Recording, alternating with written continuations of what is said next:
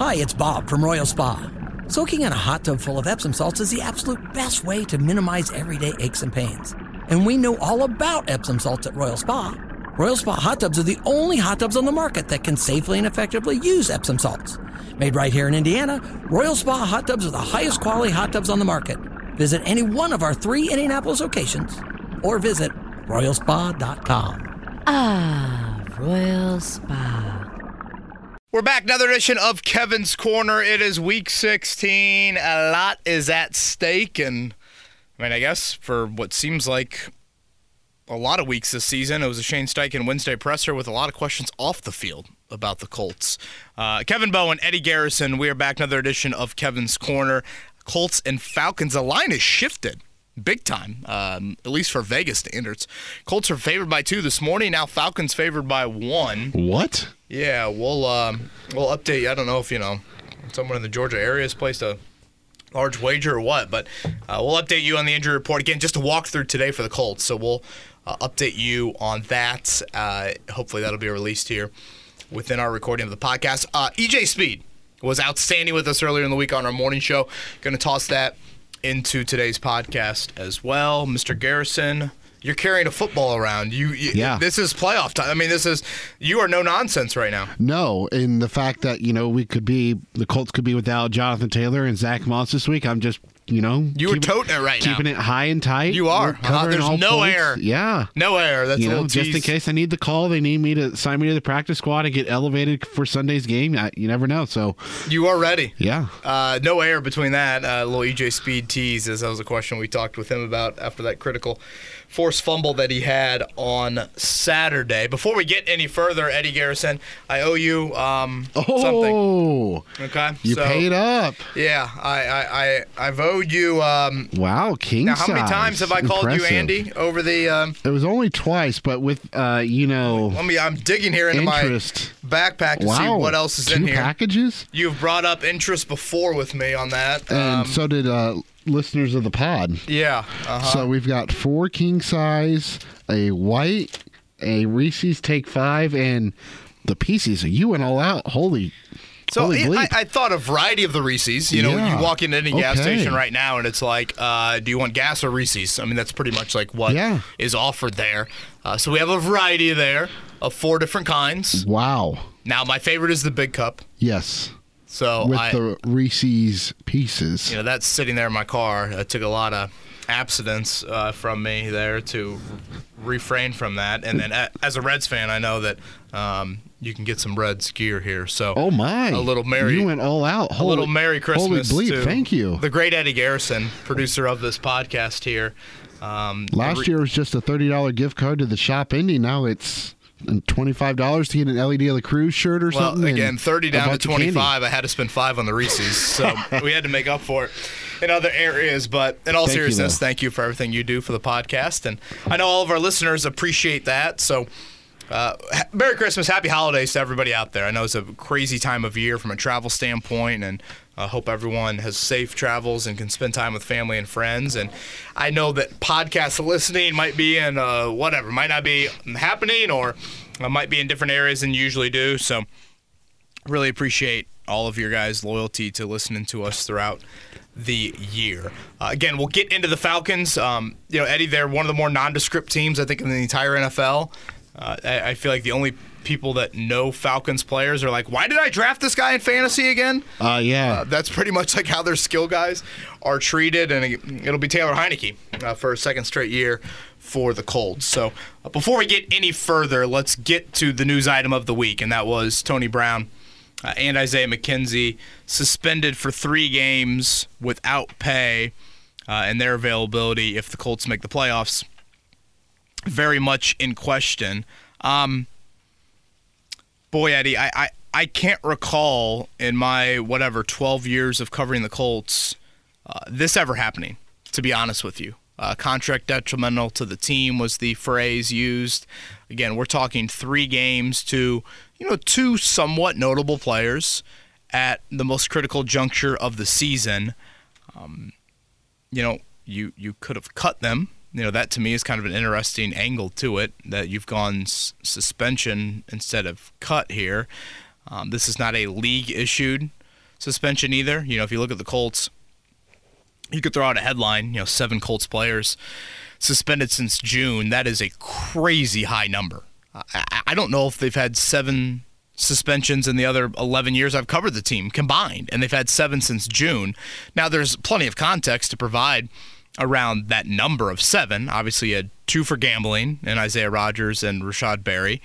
Uh, you had two for PEDs and Grover Stewart and Al-Quadin Muhammad. Uh, Chris Lammons, that you know physical violence from um, Las Vegas dates back to the spring, and he was suspended for three games. And then uh, you obviously have these two and three games. So, you know, Eddie, it, it's pretty wild to me to think, you know, the you've had three three game suspensions: Lammons, Tony Brown, Isaiah McKenzie. Two six gamers, and Al-Quadin Muhammad and Grover Stewart for the PEDs, and then two full year suspensions and Isaiah Rogers and Rashod Berry. Like seven suspensions of multi game. Again, you do not see that. You do not see it certainly with the Colts. You def I, I should say I rarely see it around the NFL. I've never even never even sniffed it here in Indianapolis. So um, that is a bit kind of like jarring. Um, that really stands out. Now, if you want to look at the seven again, I guess only two of the seven were Colts issued. You know, you did cut Isaiah Rogers, you did cut Rashod Berry, but you know that was a still a league wide suspension there. Um, and then obviously Shane Steichen is the one, and Chris Ballard, you know, combining, I guess, if you will, on this news. Um, you can look at this, I guess, a bunch of ways. Um, you know, Chris Ballard is such a big, big Tony Brown fan, and I mean, they both had roles in this football team. I think the loss of them, it just really means you can't, or you really, really, really, really need Josh Downs and Kenny Moore to stay healthy. Those are two guys that play, I think, kind of unique roles as a slot and a nickel. And I don't see any really obvious depth for them on the roster or even on the practice squad. So I guess that's kind of my on field takeaway from it. But to go from being inactive on Saturday to suspended for three games without pay the rest of the season, I mean, Eddie Garrison, that is like my mom telling me, Kevin, go to your room. And then my mom saying, Kevin, go to the state penitentiary. I mean, three games without pay Mm-hmm. for, I would say, guys that you would consider uh, uncertain futures in the NFL. I mean, contractually, it's just one year deals. You know, for the most part, they're kind of special teamers. Isaiah McKenzie a little bit more than that. So, I mean, this is a massive, massive penalty for them. Obviously, so many people are curious. You know, what do they do? What what is the rumor? You know, someone told me late, late last week it was a severe enough event that happened that merits the punishment that you'll see. And when I saw they were both inactive on Saturday, I was like, oh, okay, that's contributing to it. Now, you know, on Saturday you could have pointed to, well, you know, Juju Brents is back. You know, you, you could probably have made a little Yeah. bit of a, a, a, a rationale to maybe why they both were healthy scratches. And, you know, typically we get Shane the day after the game. So we had Shane on Sunday, and I had on my notes ask about McKenzie and Active in particular. Um, but to me, it wasn't as big of a question as maybe some of the others that I wanted to get in. And so when you see the headline yesterday, you're like, damn, like this is much more than I thought. So really, it's a four-game suspension. Originally. but they got paid one game. Correct. Yeah. And again, to me, the healthy and active is not like the end of the world. It's notable, but I mean, we've seen guys, you know, of different reasons be healthy and active, breaking a curfew, something like that, showing up late to a team meeting, those sorts of things. You know, by all accounts, there's nothing, at least on the surface right now, that's bubbled up from a criminal matter. Um, you know, you would think if this was a fight, I mean, three games without pay, like for something, you know, uh, that that seems like a really, really harsh punishment.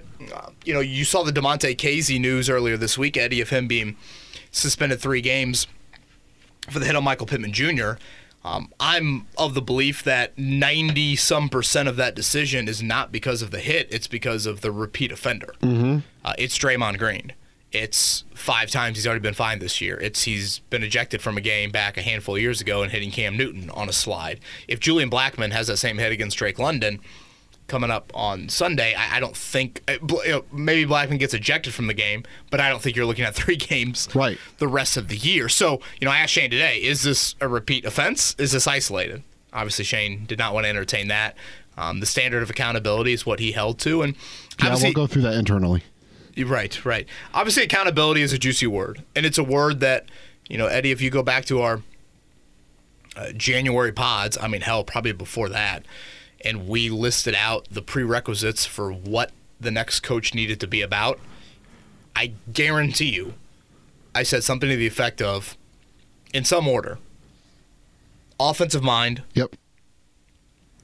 some sort of quarterback stability that you feel like you can provide, or you know growth in that area, uh, and then the other one would be uh, willing to be accountable. Um, and you know you can be accountable and like, I guess you could probably look at it a couple of ways. You know, some might look at this and say, well, you know, these guys shouldn't act out. You know, it, it, it, whatever. If you have great culture and you have great character, they shouldn't even get there. Yeah. Uh, it, it- it's a big locker room you know, there's a lot of I, I don't know if people care about this, but Eddie, you know, this is the old this is the thing with Isaiah Rogers we did back in the summer. Eddie, if you would have handed me a list on, you know, last Wednesday and said, Kevin, two guys in the Colts roster are going to be suspended three games here coming up in the next week. Name me five players, and if you're right, you know, you get all those Reese's back. Uh, these two would have been on the list. So like that that aspect is not stunning to me, but again, so you're going to have people just naturally. I mean, you know, whatever. It's life. People just act out. So do you hold them accountable to the standards that you've created for your locker room? You can do that off the field, in this case, or Eddie again on the field. And when I said accountability, to me, it is a universal accountability. It is on and off the field. And if you look at Shane Steichen, this is obviously off the field. I mean, this is you know a, a, a massive punishment.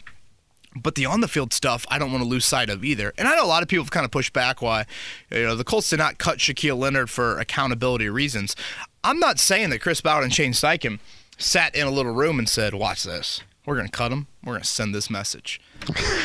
But what you do when you cut a captain, a $20 million guy, a side of the building guy, one of the loudest, figuratively and literally, voices in that locker room, indirectly And a fan favorite. and a fan favorite. Indirectly, you say accountable.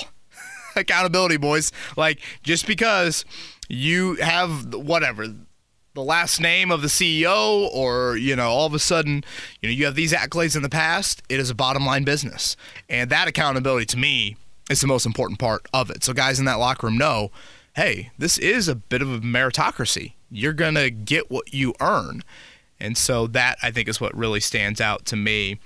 Um, I think that covers everything on my end. Uh, anything else related to Tony Brown and Isaiah McKenzie? Yeah, I want to ask you something that you just talked about there. Um, while you were talking about, you know, when you said, "Hey, Eddie." Um, ask me a list of five guys and I can get the Reese's back. You said, Yeah. these two guys wouldn't. You would put these two guys on that list, Right. Why? I mean, it's probably a bit unfair f- for me, but you know, it, it, clearly to be suspended for three games, Eddie, without pay, there is some sort of misconduct, acting out, unruly behavior, however you want to describe it. You know, I I feel like I'm picking out phrases that are in like all high school handbooks around the United States here. Yeah, And these two would strike me as a couple that could do that. Um, you know, I- again, I'm not. I I don't know if I need to give like a ton more into it than that. I, I don't know if it's totally fair of me, maybe to even say that, but that's just kind of my thoughts on it. Um, I know somebody did bring up to me like, wait a minute, was Tony Brown the one that ran into Isaiah McKenzie in Cincinnati and they started a brawl or something? Like, I mean, no, that was a mere speed. So I mean, it, it's it's not that. Um, so yeah, uh, unfortunately, obviously not a lot of detail on it. And again, from an on-field standpoint, it thins your depth. I don't think it's too much more than that. Obviously, special teams hasn't been a gold star by any means over the last couple of weeks, so that is something to note without Tony Brown. Um, but you saw it on Saturday. You know, when Michael Pittman goes out, it's not more playing time for Josh Downs; it's more playing time for DJ Montgomery. Yep. So that's where, you know, when you look at the Amari, Amari Rogers signing back in camp, those sorts of things, Uh, and, and honestly, I was probably a little wrong on the on the McKenzie usage this year. I thought in camp there was a lot of gadgety stuff that they used, and I don't feel like we saw a ton of that. You know, his playing time was not a lot at all, but even when he was on the field, it's not like they utilized him a whole lot there. Um, anything else, suspension wise, before we move on? No, I just thought it was odd with the pairing of like positions. Um, typically, like with the PED, for instance, it was Grover and Al Muhammad, two defensive linemen, and other, it was just surprising that it was a wide receiver and a cornerback. But I guess the one common denominator between those two is special teams. So I've got no idea. Yeah, I, yeah, I don't. Again, position wise, I, I, I, yeah, I don't. I, I guess a lot of people, you know, probably see wide out and corner and they think, oh, they got in a fight at practice. You know, something went went wrong. I mean, honestly, these are two kind of slot centric guys. If Yeah. you're going to look at it like that. Um, now, I, I'm always kind of under the impression of like, well, aren't they both kind of more scout team guys based off where they're at in their respective careers? Um, but it is interesting, like deciding not to cut them Yeah. and just suspending them.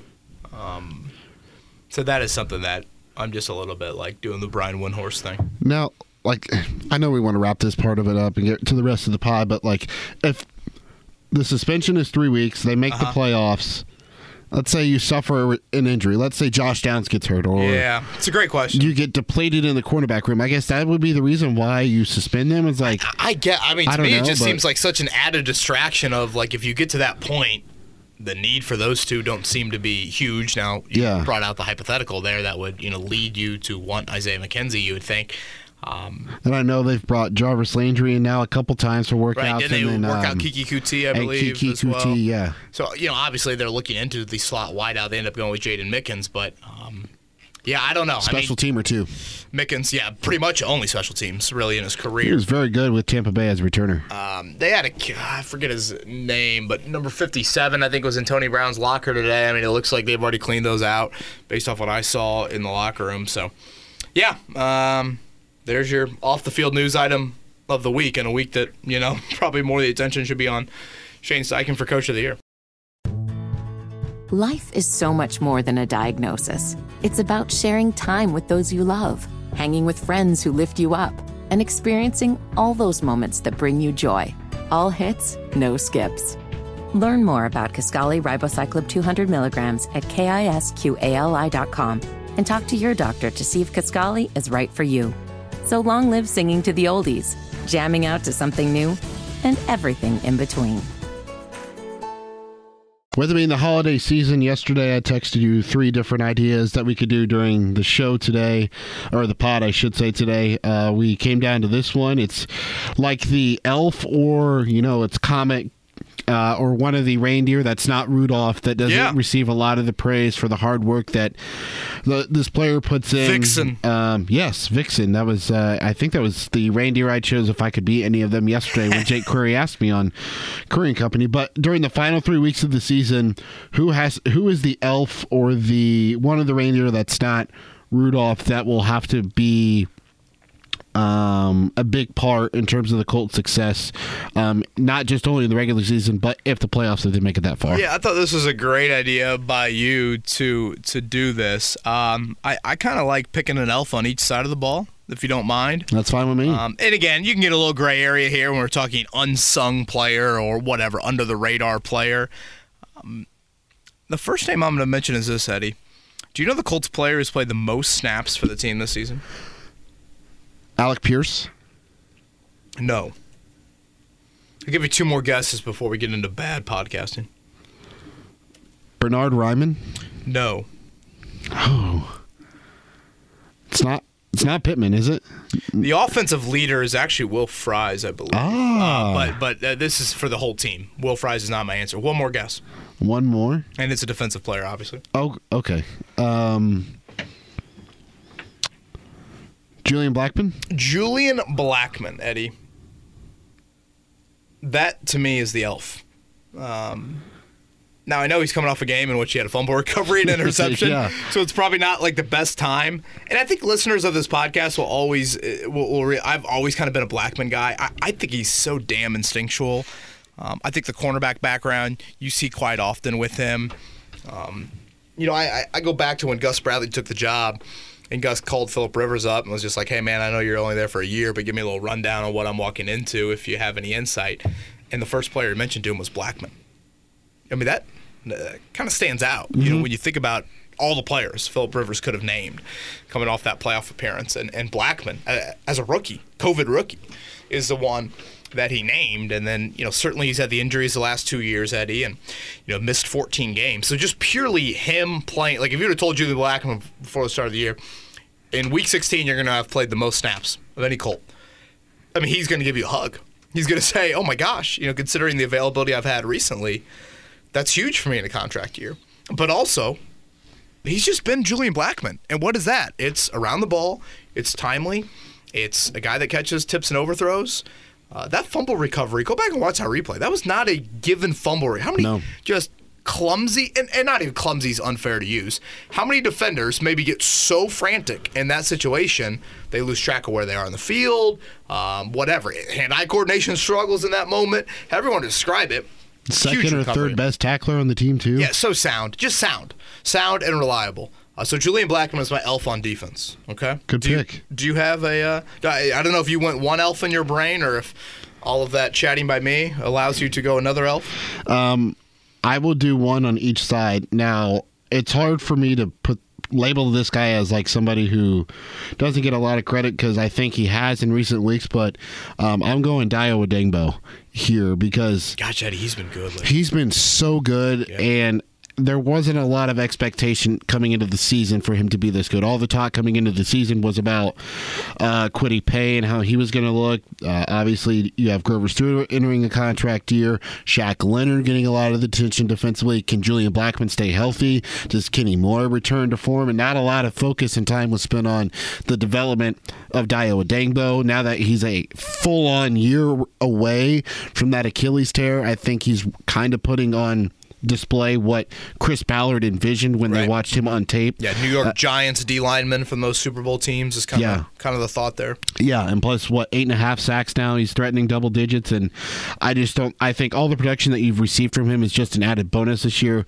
and, and he's going to be critical down the stretch because you need the pass rush, and he's been there at least the last month of the season consistently. You know, there's been several moments where I've looked up here, um, or looked down, I probably should say, in recent weeks, and the third down package has now been him, Ebukam, Buckner, and Tyquan Lewis.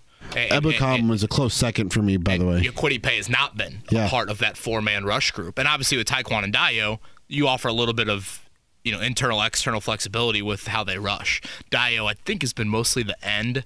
I feel like when I have looked up there or looked out there, and, and you know that's something that is such a weekly something I think Nate Ollie, the D line coach, and, and, and Gus Bradley, they do a great job of you know mixing and matching what your IndyCar package looks like.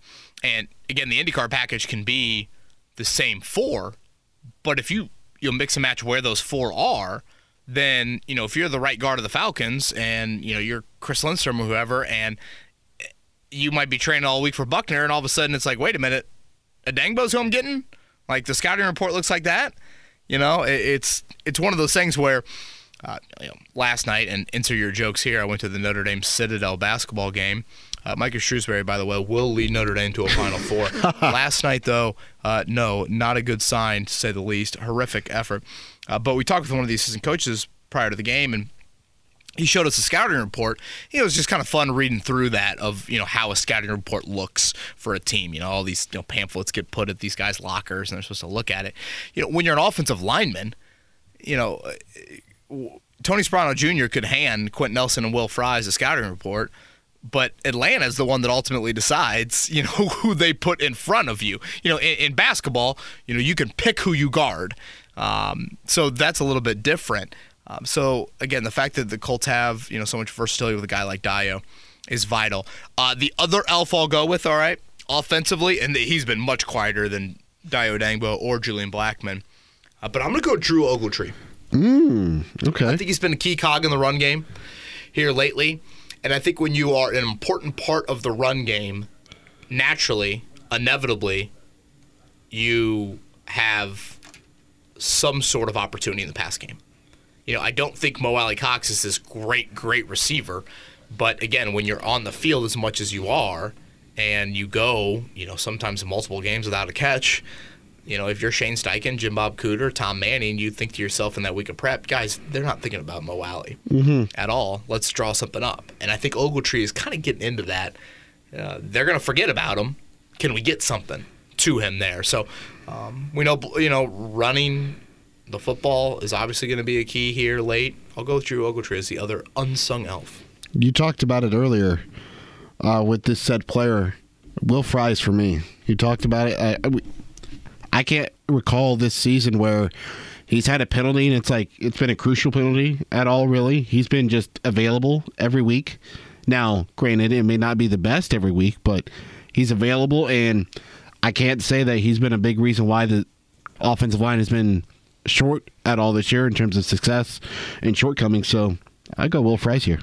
Will Fries, interesting. He is, I think, you know, for a seventh round pick and here in year three, very important to this football team. Um, okay, I, I like that segment. Um, let's play the EJ Speed interview here, Eddie. Um, let's toss this in. This is from Monday. Uh, EJ Speed on our morning show uh, here in Indianapolis. Myself, Kevin Bowen, and Andy Sweeney. Uh, before we get to Twitter questions, before we get to the Falcons, EJ Speed time. Life is so much more than a diagnosis. It's about sharing time with those you love, hanging with friends who lift you up, and experiencing all those moments that bring you joy. All hits, no skips. Learn more about Kisqali Ribociclib 200 milligrams at kisqali.com and talk to your doctor to see if Kisqali is right for you. So long live singing to the oldies, jamming out to something new, and everything in between. EJ Speed, he's joining us here on the Payless Liquors Hotline. It's the wake up call. KB and Andy hanging out with you. Another hour to go. Reaction Monday. All the basketball, pro and college, and obviously the Colts winners on Sunday over the Saturday, I should say, over the Pittsburgh Steelers, thirty to thirteen. You heard that play by play clip. That was EJ Speed, and he joins us here on the Payless Liquors Hotline. EJ, good morning, man. Thanks for joining us. How are you? Yo, yo, what's up? How y'all doing? I'm doing well. I'm sure you are doing well after that win. How was how uh, how great was that locker room on Saturday after that beatdown? Nah, it's cool. All the energy in the, in the world, man. Gardner really turned us up after the win. All props to him. He did his thing. And you know, we got we got another opponent next week. We just gonna keep the thing rolling, keep it keep the tide going. Now, there's very rare occurrences where I would ever feel comfortable comparing myself to an NFL athlete. Let me be clear. But yesterday, I think was maybe one of the few times. EJ Speed, if you don't mind, it looked like some of your Sunday routine involved. Did I see? Uh, did you go Panda Express and Buffalo Wild Wings yesterday? Oh, Yeah, DoorDash is dangerous. I'm gonna tell everybody that now. DoorDash is dangerous. But I'm scrolling through DoorDash and I seen Panda and I ordered it and I was like, ah, I think I want Buffalo, so I ordered that too. It was crazy. wait, Now, wait, I- wait, wait. We all can raise our hand. Wait, you got him We at the same. You got him at the same time. You didn't get one at like noon and then one at like seven o'clock at night. You got them both at the same time. Both at the same time. It's like five thousand calories. now, if you had to And I pick, had to, I had to wait because the the second DoorDasher was like three minutes apart from each other, so that was the only buzzkill in the situation. But it was worth it. now if you had to pick just one, you going Panda, or you going Buffalo Wild Wings? Panda, Yeah. Yeah, I would agree. Would you get the orange chicken? What'd you get? uh, double orange chicken and Yep. rice. I used to get that One of orange us. chicken. You Yeah. can't really trust nothing else. That's the only way to go. EJ Speed, one of us. That's probably the, the only time that'll ever happen. Uh, you heard the clip right there. A huge force fumble there to open up the second half, and that started the onslaught for the Colts as they beat the Steelers on Saturday. EJ, walk us through that play in stripping Najee Harris. Nah, it was just a uh, it was just a situation where running to the ball paid off. Uh, he was out of my vision, so it was a great time to go for um, to go for the ball. Uh, Najee is a good running back, no discredit to him, but um, I mean all runners when they headed towards the ground, uh, they kind of put air on the ball. I'm sure y'all heard uh, Shaq talk about that time after time. And um, it just paid off. I mean, the ref didn't see it at first. I get up, I'm telling him, "Nah, that's a forced fumble." He's looking at me crazy, like, "Come on, bro, it's not a forced fumble." So are you sprinting to Shane to say challenge that? I was throwing my hand up, but they tried to harry on the ball because I feel like they knew it was the a forced fumble too. So I'm throwing a, you know, like you throw the flag from your belt on the field, on da da da. Then I was like, all right, flip it. They let me just focus back on this play, on this next play, and then um, I think the jumbotron showed it, and then uh, it just came. I seen Shane throw the flag, and I knew it was off the field. Yeah, honestly, it was a great in stadium replay by the Colts. Great work on that. I want to go back to something that you just said there about that fumble. You said runners tend to lose air from the ball, and that was something that Shaq kind of taught you. Could you explain more on that? Kind of just a natural instinct for runners when they uh, when they hit it towards the ground, they kind of use their arms to brace themselves, especially when they think their hitters are out of their vision.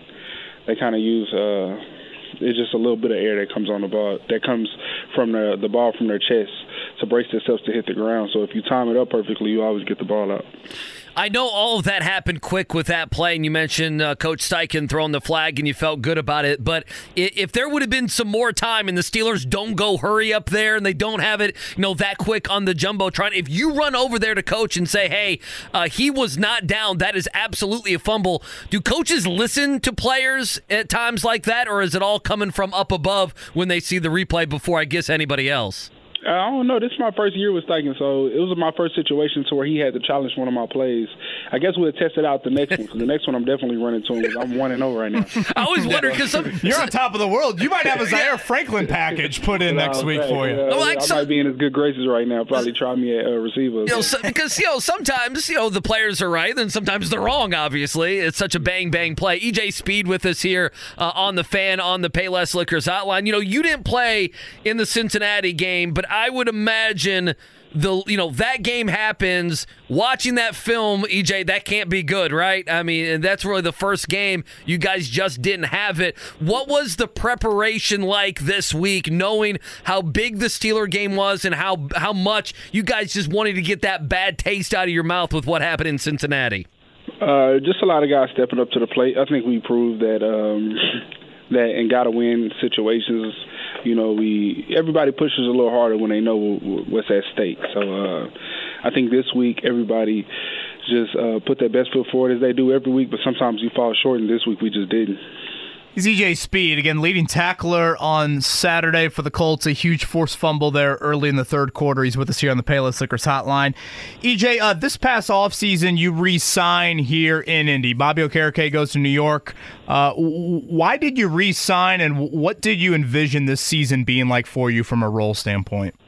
Um, I think it was just mainly me, just me believing in the process of. Um, of everything that that that the that the organization stands for. And Chris Ballard, he always after every season, he always take full responsibility for everything that happened throughout the season, and I can respect that because when somebody can take responsibility, they uh, they know where they lack at, and they know where they can fix, and they know where, what the problems are with the organization. He's very much in tune and stays um, and just and just always communicates with us about how he's feeling about situations and stuff like that. So I believe in the organization and where it was going. I knew it was getting. Um, a quarterback. I didn't know which one we was getting actually, but uh, I was excited when we got Anthony Richardson, and um, everything just I mean everything just felt right to come back, and um, I think now um, we got a chance to make the playoffs and make a run. So uh, it, in my eyes, it was the right choice individually for you, and this is me talking here, it felt like you were scratching the surface. Like you you had flashed, and you, when you got playing time,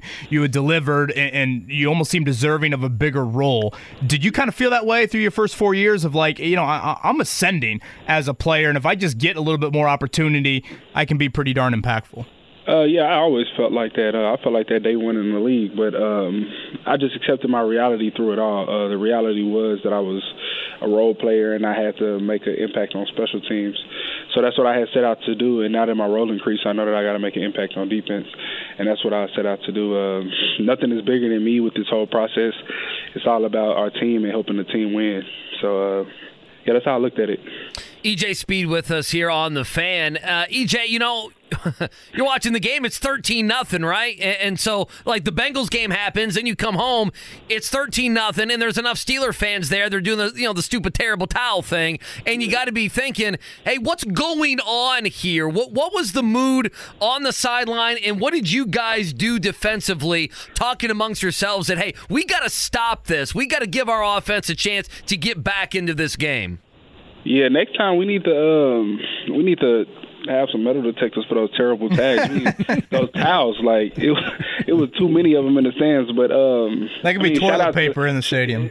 Shout out to the Pittsburgh Steelers fan, man. They travel well. Uh, I actually gained the respect for them for that game because they was loud on Saturday. But um, through it all, I just through it all, I just knew our game plan was the right one, and if we executed it, then um, the score wouldn't even be close. So, I think that was that was the that was the vibes for Saturday. Just execute that game plan. I knew it'd be a blowout.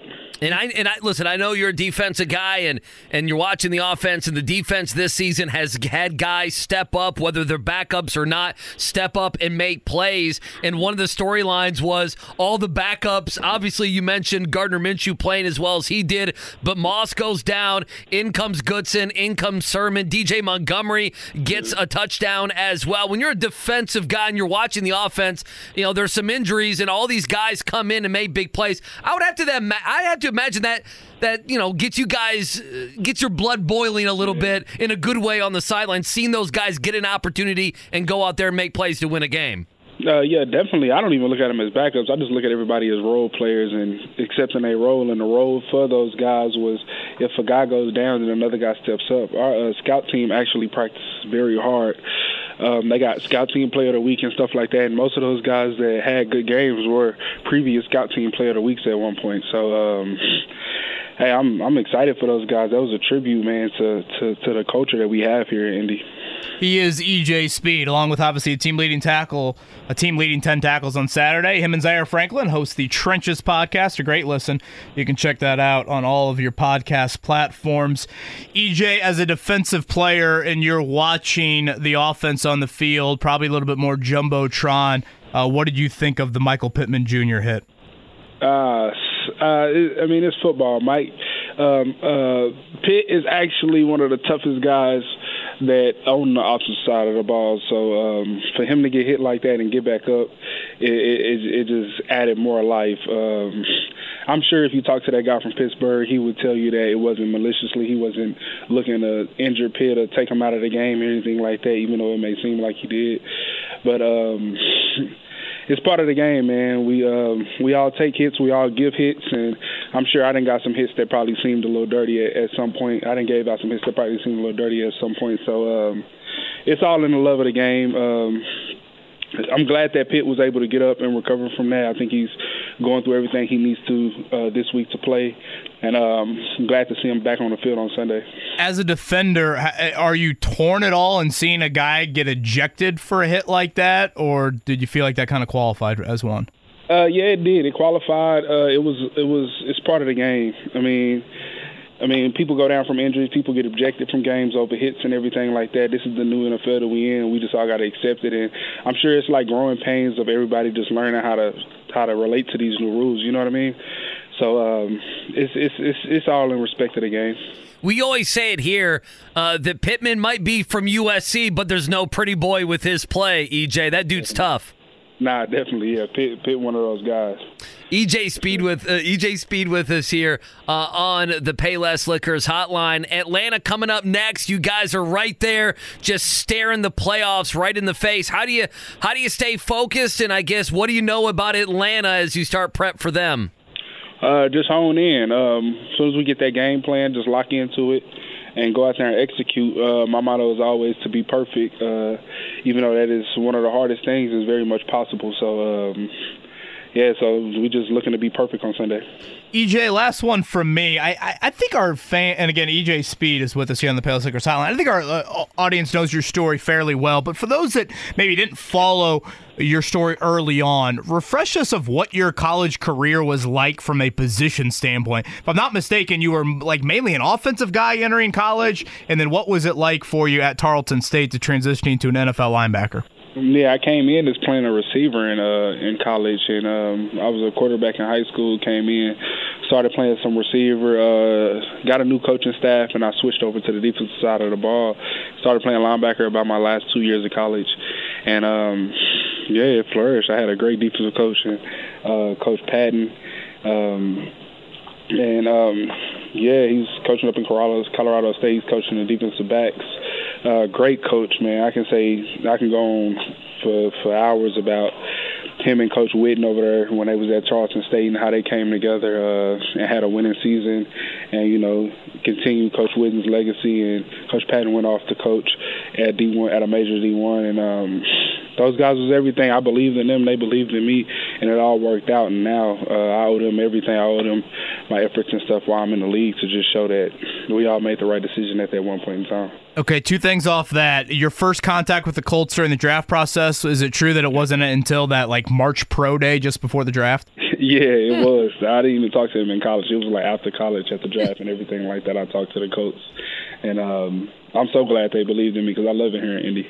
And then lastly, uh, who's got better hands, you or Zaire Franklin? Definitely me, and don't let Z tell you anything different because I know he is, but it's definitely me. Well, Even though he got the offensive role, so he got he one up me right now. He one up me right now on the pose, but You go full house backfield, 44 and 45 back hey, there. that'll look good. Look at it, man. Next time Spike can get on the radio show, you tell him about that. That'll be the first question. We'll toss Shane's away. EJ, hell of a game on Saturday. Your absence was certainly felt in Cincinnati, and it was your presence was very welcome against the Steelers. Congrats on the season so far. Stay healthy, and uh, thanks for hopping on, man. yes, sir. Thank you. Thank you to EJ Speed. I like his goofiness, Eddie. Panda Oh, yeah. Express, Buffalo Wild Wings on a Sunday. I saw that and I was like, oh yeah. Is he one of us? It made me hungry for orange chicken. Let me tell you that. One of us. Does Panda Express have the best orange chicken? Uh, Panda Express, by the way, better than Buffalo Wild Wings, right? Uh, yeah. Yeah. I mean, I know obviously two very different things. Chicken wings and Chinese food. Yeah. Thank you, EJ Speed, for that. Hope you guys enjoyed it. Um, let's g- hop into Twitter questions, Eddie, before we then get to little Falcons No, chatter. no, oh, okay. Changing it up Or on should me. we go Falcons here? We always go the opponent first and then Twitter okay. questions. Let's go Falcons here.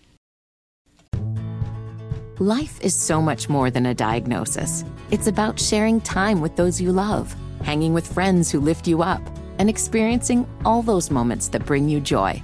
All hits, no skips. Learn more about Kisqali Ribociclib 200 milligrams at kisqali.com and talk to your doctor to see if Kisqali is right for you. So long live singing to the oldies, jamming out to something new, and everything in between. It's the most nondescript roster in the NFL, right? Yep. Go up to the average, you know, human. Name me three Falcons. Could they do it? Well, I really regret drafting Bijan Robinson where I did. I really regret drafting Kyle Pitts where I did. You're getting a call, by the way. Is it spam? Really regret. I don't know. Seven six five Buck Creek, Indiana. Never even heard of it. I was about to say, hopefully it's not the daycare. Hopefully the kids aren't in trouble. Uh, Trust me, I'd be sadly I'd be answering that immediately. Um, it is pretty amazing, Eddie, that for what it feels like the sixth time in the last seven weeks, you kind of Monday, I start to do a little bit of like preview work for the next opponent. I like to do kind of you know mostly game recap specific stuff on Monday, but I allow myself a little bit of time in the day to like, all right, let's start doing a little look ahead at the next team. And all of a sudden, the first thing I read on the Falcons and the headline reads something to the effect of head coach quarterback future in question after bad loss. And I'm like, couldn't this headline have been written for like five of the last six teams the Colts have played? Yeah. And Atlanta is right there. And sure enough, Desmond Ridder gets benched, and it'll be Taylor Heinicke, and Arthur Smith is very much on a hot seat there in Atlanta. Um, the other thing I had to laugh at today was one of their beat writers wrote, I believe it might have been a mailbag, wrote, um, Should Falcons tank for Jayden Daniels? Okay. So that's where we're at with the Falcons. You know, it was a beat writer mailbag question. And, you know, one of these kind of big fan, I don't know if, you know, blogs is the right way, but one of these big Falcon fan accounts retweeted it and said, How would you be able to tell if they're tanking? So this is where we're at with the Atlanta Falcons. Questions on if they should lose out to get the top five pick. And then the fan base saying, watch their play on the field, you can't even tell if they're tanking or not. I was about to say, typically you rest your best players. Well, they don't even use their best players during the regular season. Such a great point. Um, it's interesting looking at the results. They have played, in my opinion, a very manageable, manageable, manageable schedule through the last couple of months. Now, part of that is because they play in the NFC South, and you they know, play the AFC South. Right. And obviously the AFC South has been a little bit better. But still, you look at their last two months, Eddie, two wins. Saints and the Jets. The losses.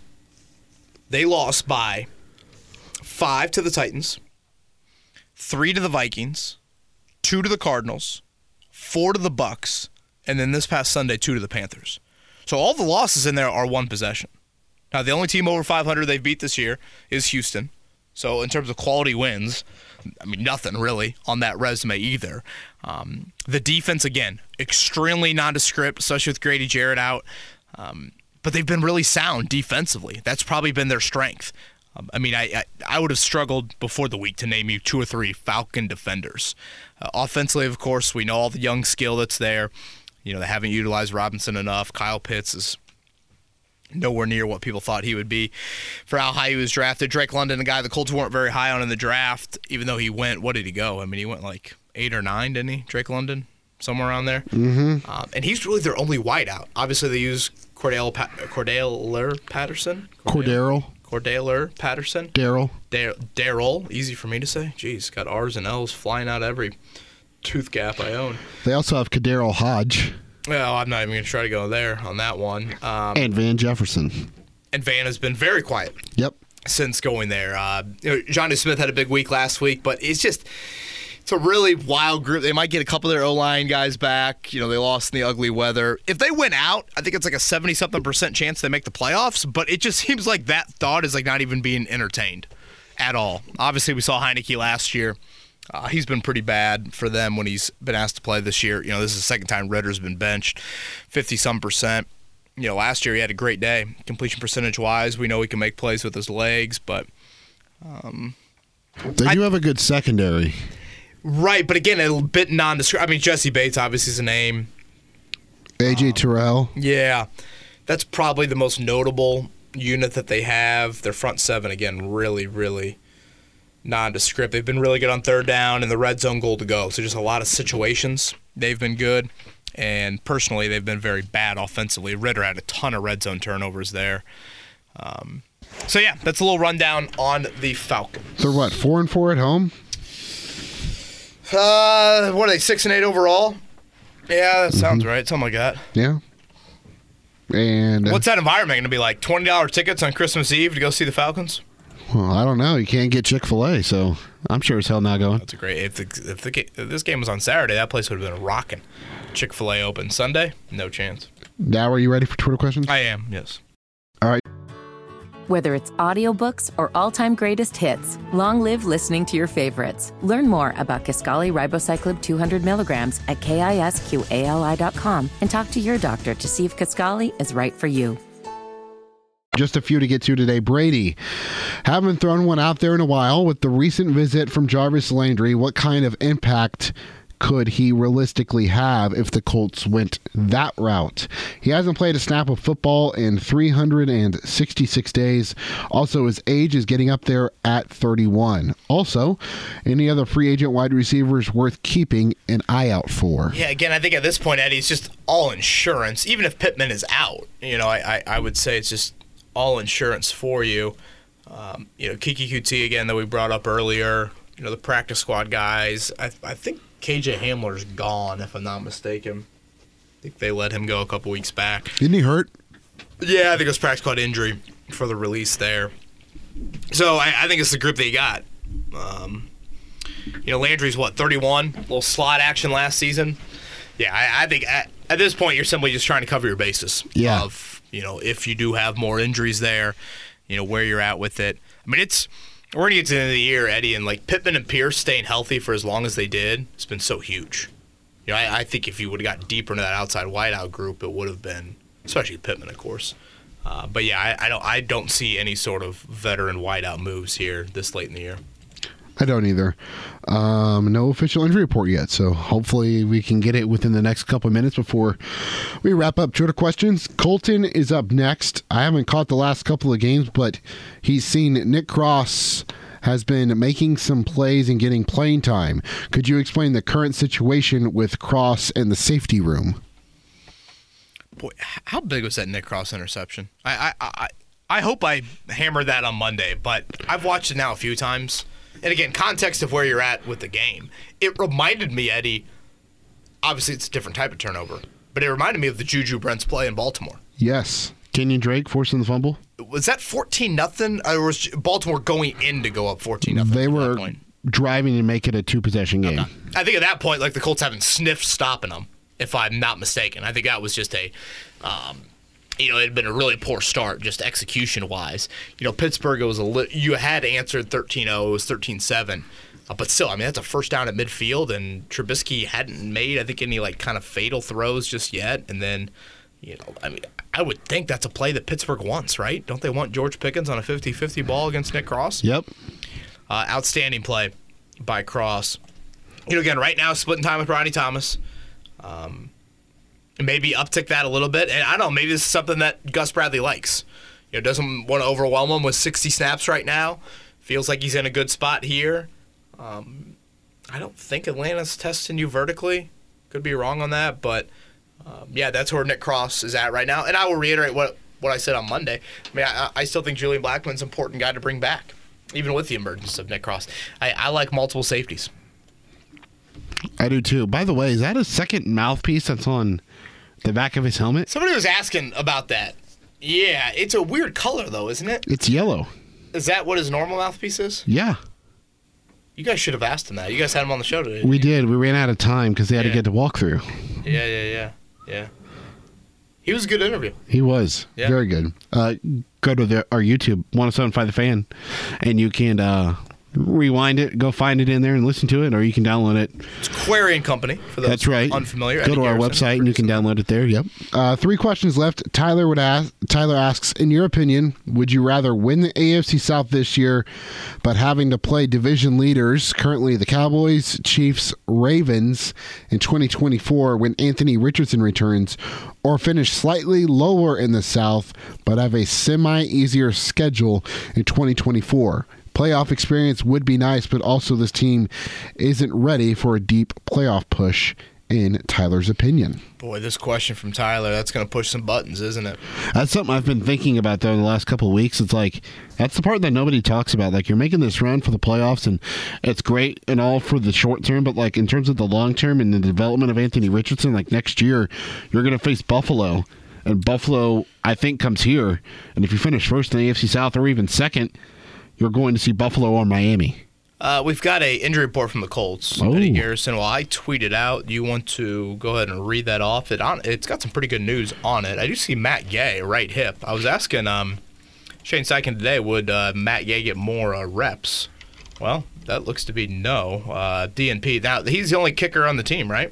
Or I mean, obviously got Rigo, but um, I haven't Yeah. seen it. Braden Smith There is it is. still out. Uh, Zach see. Moss was a DNP, right? Yes, uh, do not participants for center Jack Anderson with an illness, right hip for Matt Gay, forearm with Zach Moss. Although that's a little bit odd because Schefter was reporting a shoulder Well, the- injury with the with an X-ray earlier this week. Yeah, the Colts reported arm initially. Yeah, uh, Ulubi did not participate with a hip injury. Braden Smith once again and DNP with a knee injury. Limited participants for Eric Johnson II and Michael Pittman Jr.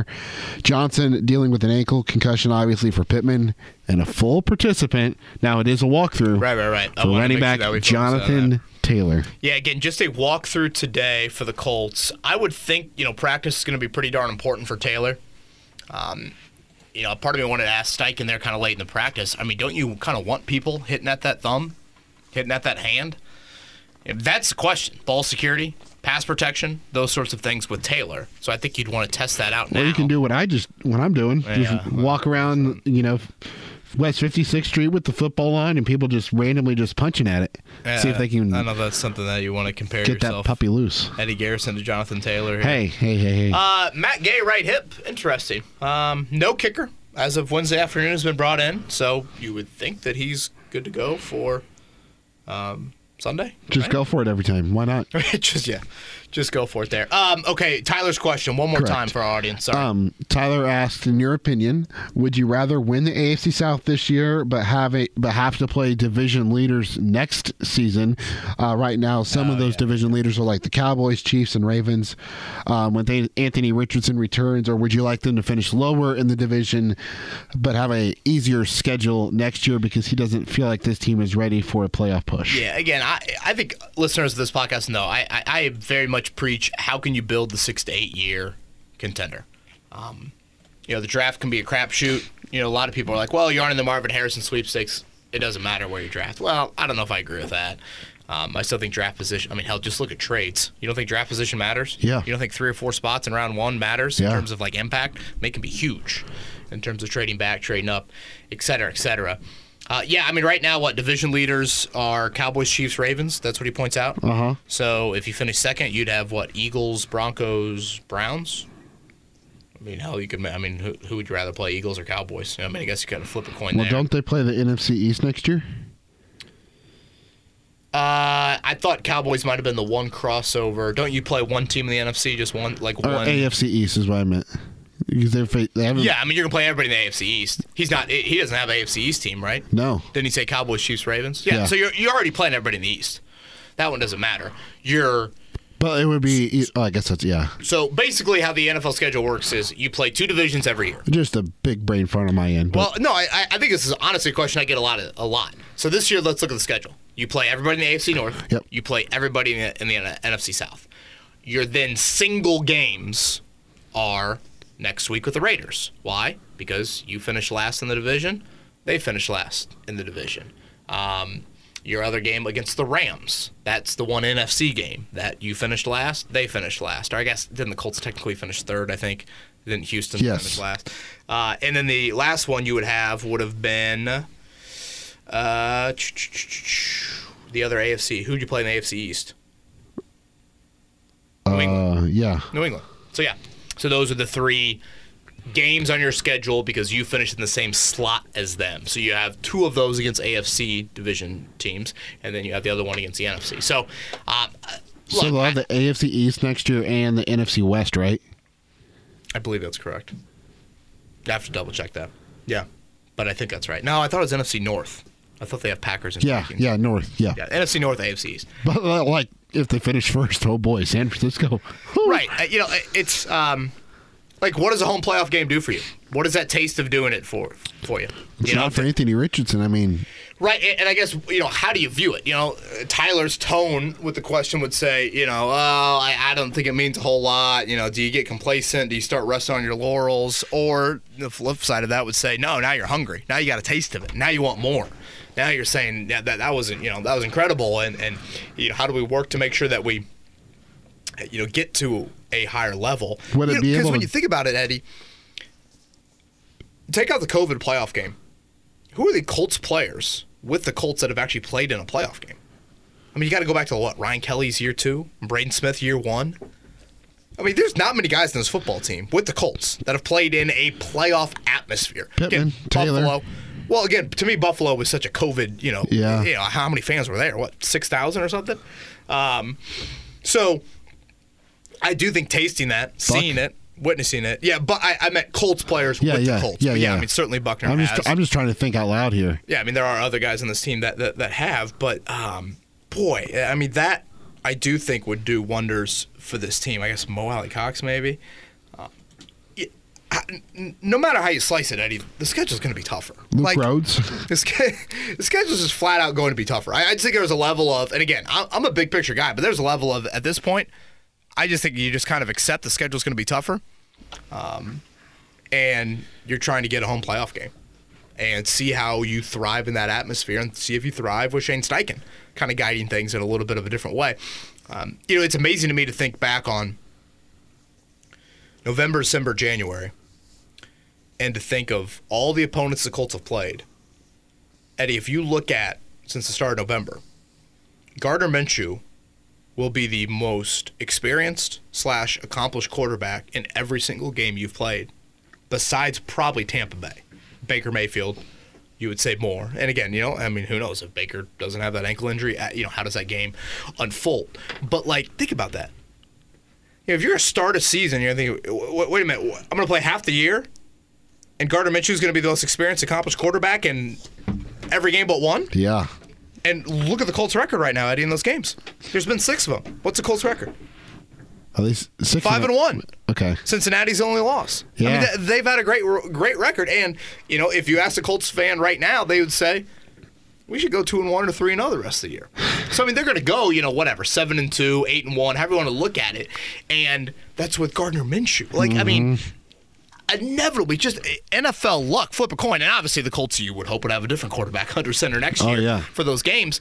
But you know, Lady Luck would say you're not going to have this sort of quarterback schedule to you. But I think at this point, as much as I do think people overlook even what a few positions in the draft can mean. Um, I do think getting a home game for the playoffs would be well served. Now, who's cooler? This Eddie or that Eddie?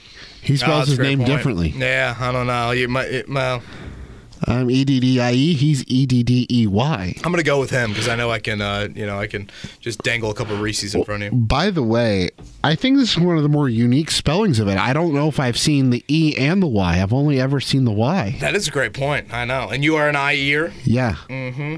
Anyway, his question is, uh, if if this was sent to you, he says, if you're able to get it on there, great. Uh, there are clear benefits of a head coach who is more of the game manager type, who is able to focus his attention on the entire operation. But do you think, in the long run, a head coach who calls offensive plays is actually better for all around team continuity and preparation due to no team being able to poach your offensive coordinator after a successful season. It's clear the Eagles are not an offensively ref- as offensively refined as last year even though they retain their game manager coach who is able to oversee everything. I will say one more thing on the Michael Pittman front. You know, the fact that he's listed as limited, he'll obviously that indicates to me Eddie he will try and practice tomorrow. So that is an important step through the through through the protocol. Remember, I'm fine. He tweeted that out. Hey, he did. He did. That I mean, you know, you know me with Pittman, man. There's nobody like him. Um, yeah, I think it stabilizes your your your your offense. I mean, majorly. You know, I I've said this to, you know, Mark Dykton, our media availability, and um, or excuse me, Mark Dykton in our morning show with Justin Fields and Matt Eberflus. I feel this way a little bit about C.J. Stroud in Houston. You know, if they continue to have great great success, Bobby Slowik, their OC, I mean, he very well could get a head coaching job. You know, it Peyton probably would have been Peyton, but Tom Moore and that stability was damn important.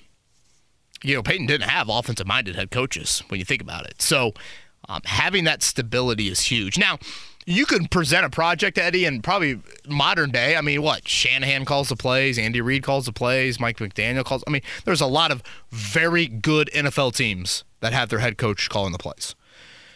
I also point to the big trio in the AFC that, you know, in our lifetimes, Eddie, they've been the best AFC coaches, and that would be Belichick, and that would be Harbaugh, and that would be Tomlin, and they are the they are the managers, they are the CEOs of it.